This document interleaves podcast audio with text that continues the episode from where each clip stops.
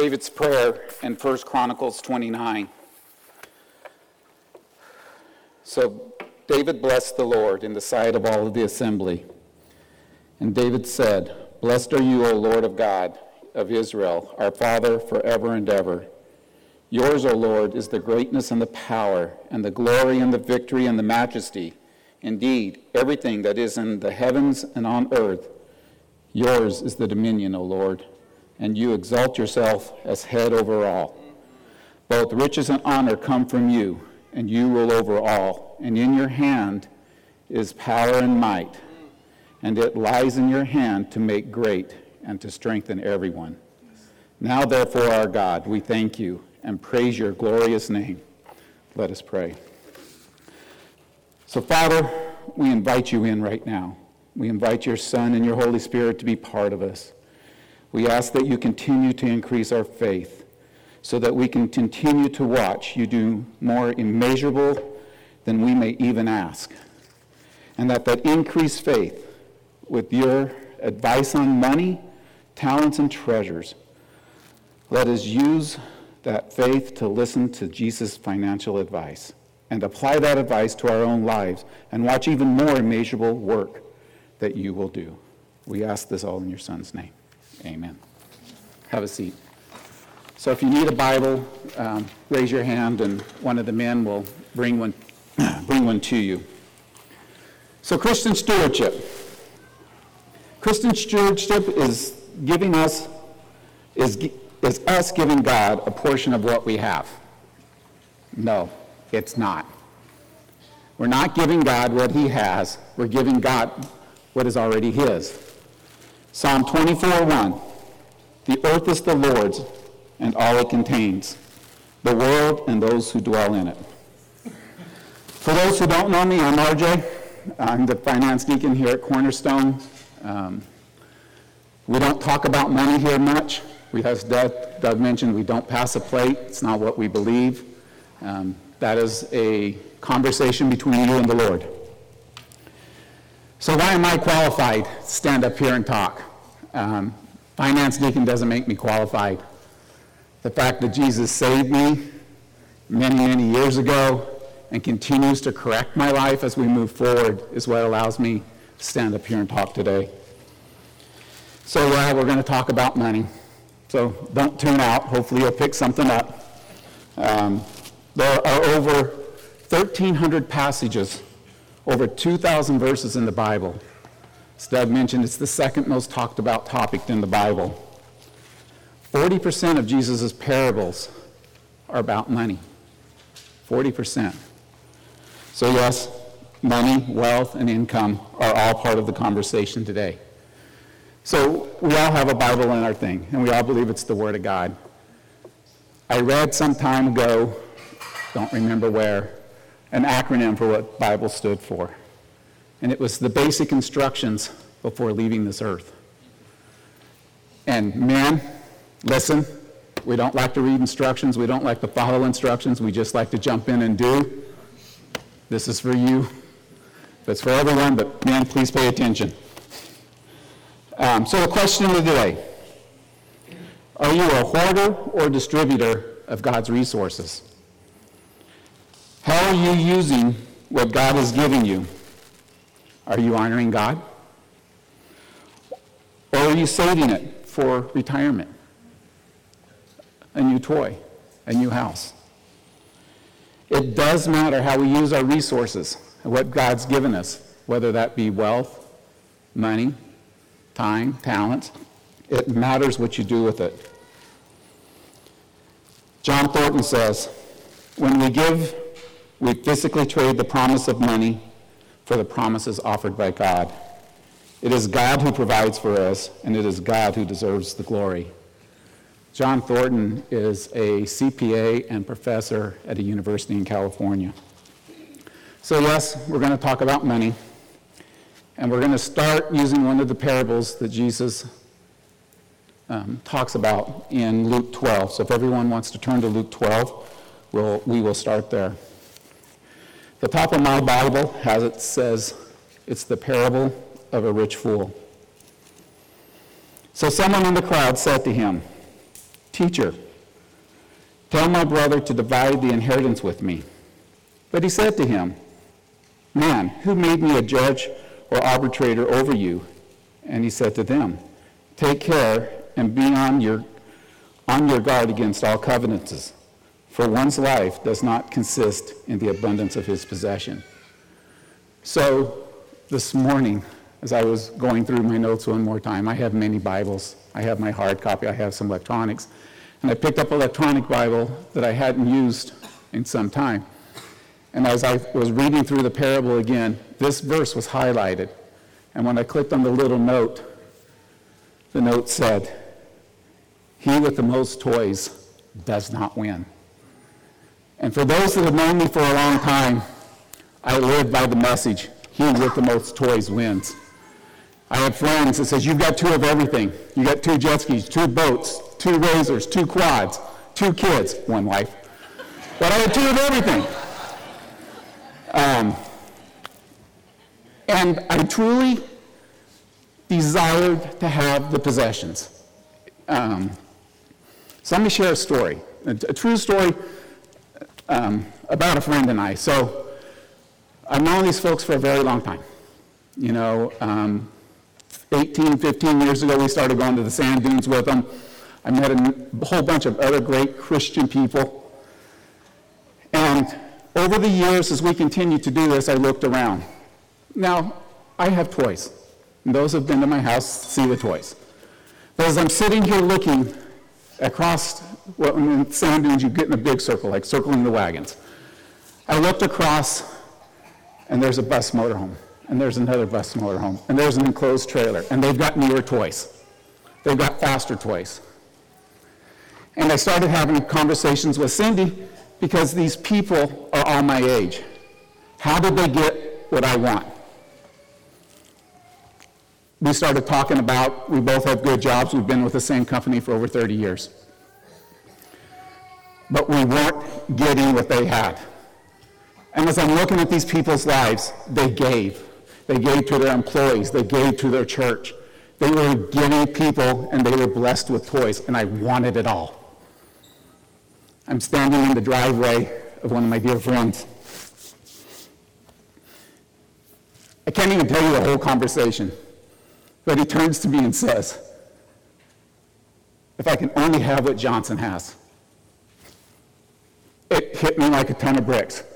I'm chasing you, and you're chasing somebody. It dawned on me at that point I was never going to be satisfied. You have to change your focus. Um,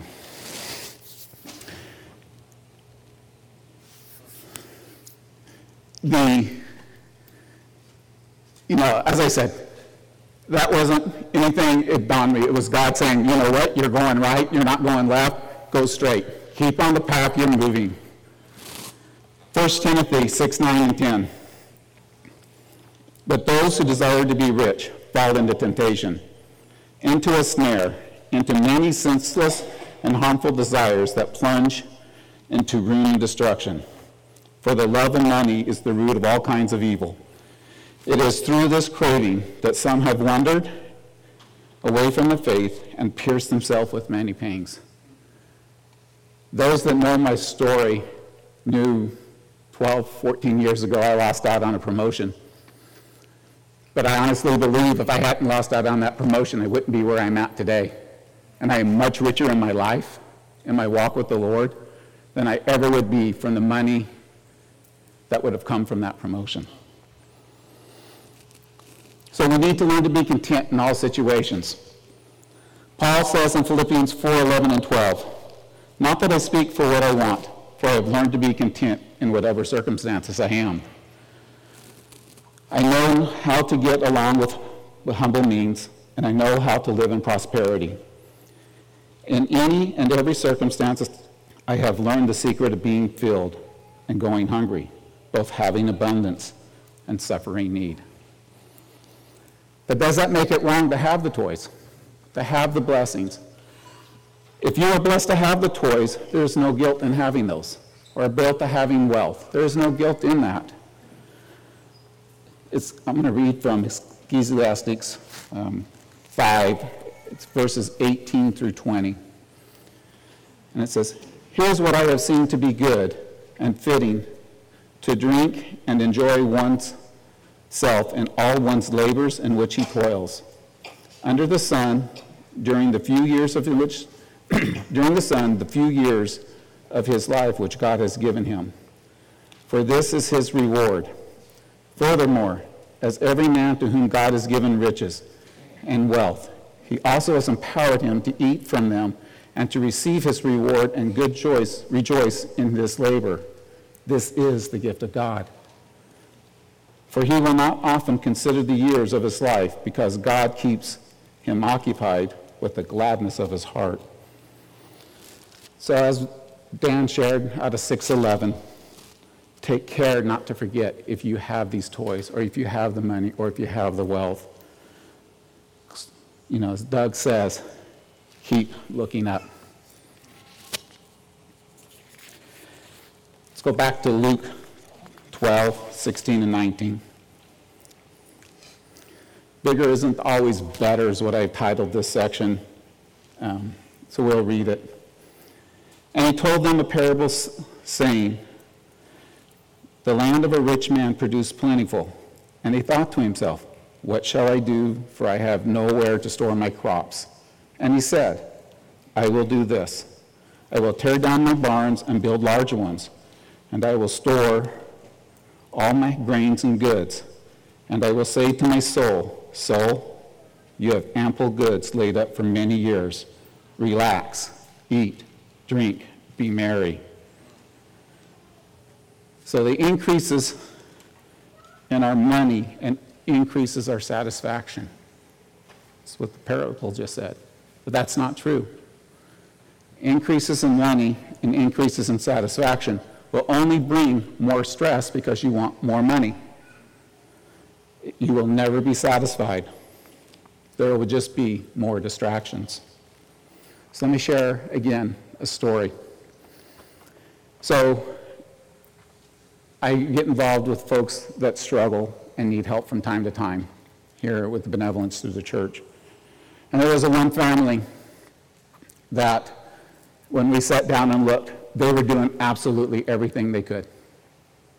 They had Every month they were coming up $500 short. He was, had a good job, but they were just $500 shorts. They didn't go out to eat. They didn't have cable TV. Their budget was thin. So we talked about how they could increase the money. All we were trying to do was get them to live on their own. We made some contacts through here at church, you know, back and forth, a few phone calls, and we got him a few what we call side jobs on construction sites, cleaning up debris and so forth. The next month, they made $1,500 cleaning up debris. We sat down to do their budget. They were $500 short. You would have thought they made the money, they got what they needed, they were blessed with the additional work. But what they did do is they spent it on A, they spent it on B, they spent it on C. They spent all $1,500 and they were still $500 short. Going back to that whole time frame that I was mentioning, chasing people, that was also during the housing market boom. Cindy and I moved from Laveen, which is in South Phoenix, up to this Peoria area about 17 years ago. We didn't have a desire for a bigger house or as large a house as what we have. We did have a desire for a little bigger house, um, but it wasn't the house we have. So we were fine. Again, we weren't chasing anybody. We weren't doing it for our own pride, our own greed. We left the area, the area we were in because we lived in a place where everything was one house on an acre. And they were building six houses on an acre down the street. And we didn't like what that was going to do to the area, so we moved. And no big deal. Um, but as I again go back to my story of I'm chasing them, one of the things we did is it's now Shea Homes, but at the end of Calle Lejos, just off of 83rd, there were custom lots being built. Those custom lots were more than my house was worth, but I put $10,000 down. I told Cindy, I said, I have no idea how we're going to do this. We're going to sell our house and we may have to live in a tent. I was bound and determined. Six months went by and the public report didn't come out. Year went by, public reports didn't come out. Housing market starting to turn. 18 months come by, housing reports out, or public reports out. And why that's important? That was my out. God delayed that whole story enough that says, No, RJ, you're going right again. Go back to your straight path. Not only did I get out from underneath that land, I got my $10,000 back. He continually reaches down and corrects my course. He can correct your course. So Ecclesiastes 5:10. He who loves money will not be satisfied with money, nor he who loves his income. Romans 8:5. For those who live according to the flesh set their minds on things of the flesh, and those who live according to the Spirit set their minds on things of the Spirit. So when we focus on the flesh, we focus what's going on on the earth, we focus on our income, we focus on our wealth, our house, our retirement, our 401k, pension, whatever that is, we're going to lose sight of what we need to be focused on. So, what are we supposed to do? God's blessed my, me, my family, my kids very well. So, what are we supposed to do? We're supposed to give. You know, you heard Doug read the invocation passage. Giving isn't always of our money, giving is of our time. Visiting a sick friend in the hospital doesn't cost you anything. Visiting someone in prison doesn't cost you anything. You have to give of your time, no different than giving of yourself or giving of your money. But he also talks about money. Proverbs 3 9 and 10. Honor the Lord with your wealth and the first fruits of all your produce. Then your barns will be filled. Plenty, excuse me, then your barns will be filled with plenty, and your vats will be bursting with wine.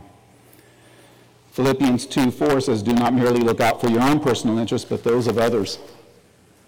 So we give to the church, we take care of our family, and then we give to the others.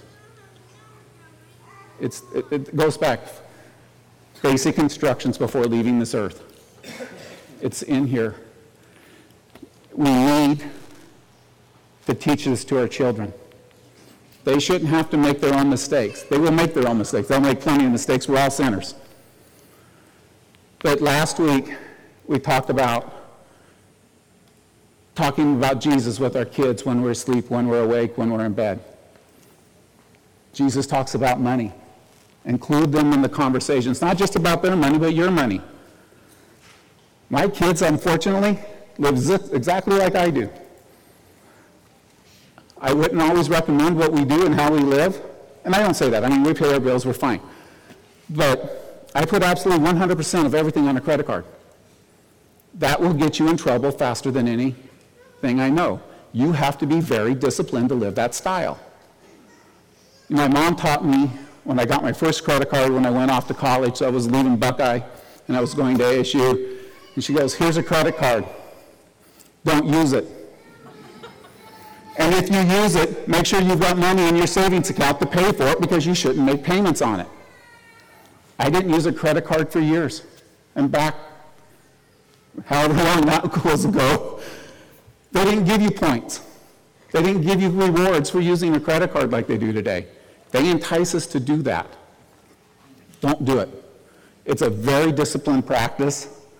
Um, but Cindy and I have talked to our kids about their money today, about before they were working and still in school with the money we had and the toys we had. We had lots of conversations. So I encourage you to do that. When you give, don't just give because the Bible says. You should want to give because you're serving the Lord. The daily verse today in my Bible app showed up. Um, it was Proverbs 21 2. Every man's ways is right in his own eyes, but the Lord weighs the heart. He'll know why you're giving and what you're doing. Do it for the right reasons. So if you're giving, if you're not giving, why not? Is it the fear of not having money? John Thornton again says, Money may dictate when you serve or where you serve, but it cannot dictate whom you serve. We serve our Lord and Savior. We don't serve a bank account. We don't serve money. We serve the Lord and Savior. Giving isn't meant to make us poor. Giving isn't going to save us. Giving is going to expand our joy and God's work. So if you're sitting there saying, I got this, RJ. I can manage my money and I can manage my relationship with the Lord. I'm here to tell you, you can't. Return to the Bible. You're back to your instructions. So in Luke 12, 20 to 21, lay up your treasures in heaven. And God said to him, Fool, this night your soul is required of you. But the things you have prepared, whose will they be? So is the one who lays up treasure for himself and is not rich towards God. When I read through this parable, it brings to me another parable, which is the rich young ruler. So if everyone would turn to Matthew 19, and then the verses 16 to 25. And I want to share one other thing. So I have a lot of things stashed in my Bible. I found this 50 in my Bible. Jesse gave it to me. One time at a core group, comes up and hands it to me. Score! 50 bucks! Not a real 50. Open it up. It says, disappointed. Jesus won't let you down. Make Jesus Christ Lord of your life. For God so loved the world, he gave his only begotten Son, that whoever believes in him should not perish, but have everlasting life. God provides us with the things money can't buy love, joy, peace, goodness, faithfulness, gentle, and self control. Pray to receive Jesus into your heart. That's been in my Bible. No, you can't have it. Thank you, Jesse. It comes up every so often, but it came up this morning as well. So the rich young ruler, sorry, deterred. And behold, a man came up to him, saying, Teacher, what good deed must I do to have eternal life? And he said to him, Why do you ask me what is good? There is only one who is good. If you would enter the life, keep the commandments. And he said to him, Which ones? And Jesus said, You shall not murder. You shall not commit adultery. You shall not steal. You shall not bear false witness. Honor your father and your mother. And you shall love your neighbor as yourself. And the young man said to him, but I've done all of these. What else shall I, what else shall I lack? And Jesus said to him, If you would be perfect, go, sell what you possess, give to the poor, and you will have measures, treasure in heaven. Come and follow me. And the young man hung his head and walked away. What's your idols? What are your treasures? What are you not willing to walk away from? Is it your money? Is it your retirement? Is it your family? They all can be idols. What aren't you willing to walk away from?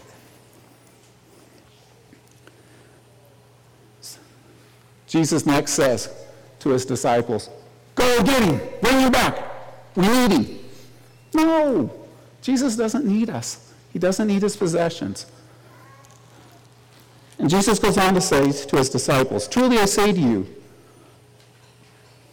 only with a difficulty will a rich person enter the kingdom of heaven.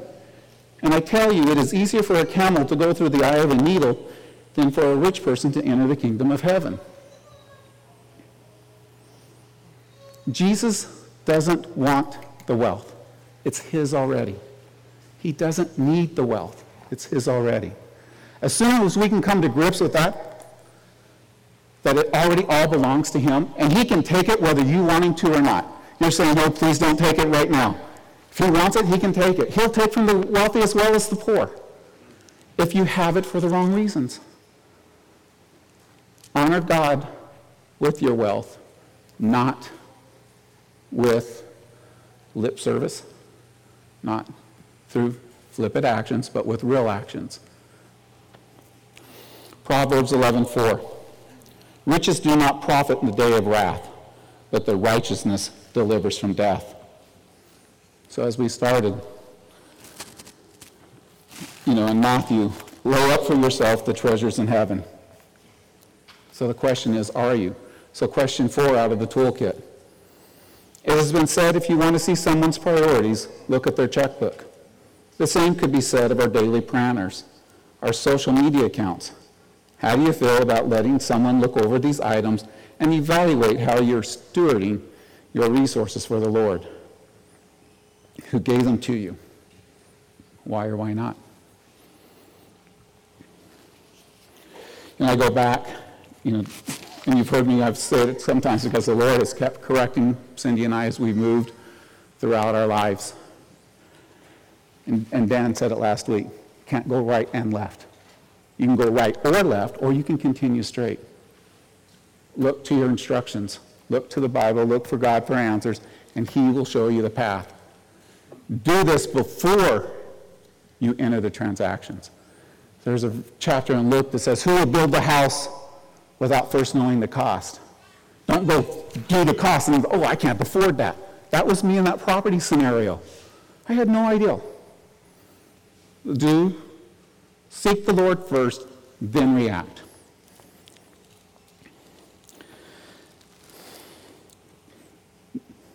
Matthew, um, think it's six, sorry says, No one can serve two masters, for he will either hate one and love the other, or he'll be devoted to one and despise the other. You cannot serve both God and money. Prophet Isaiah said before Jesus ever came, You were sold for nothing, and you shall be redeemed without money. Your money's not going to get you to heaven. Your giving's not going to get you to heaven. But yes, we are to give.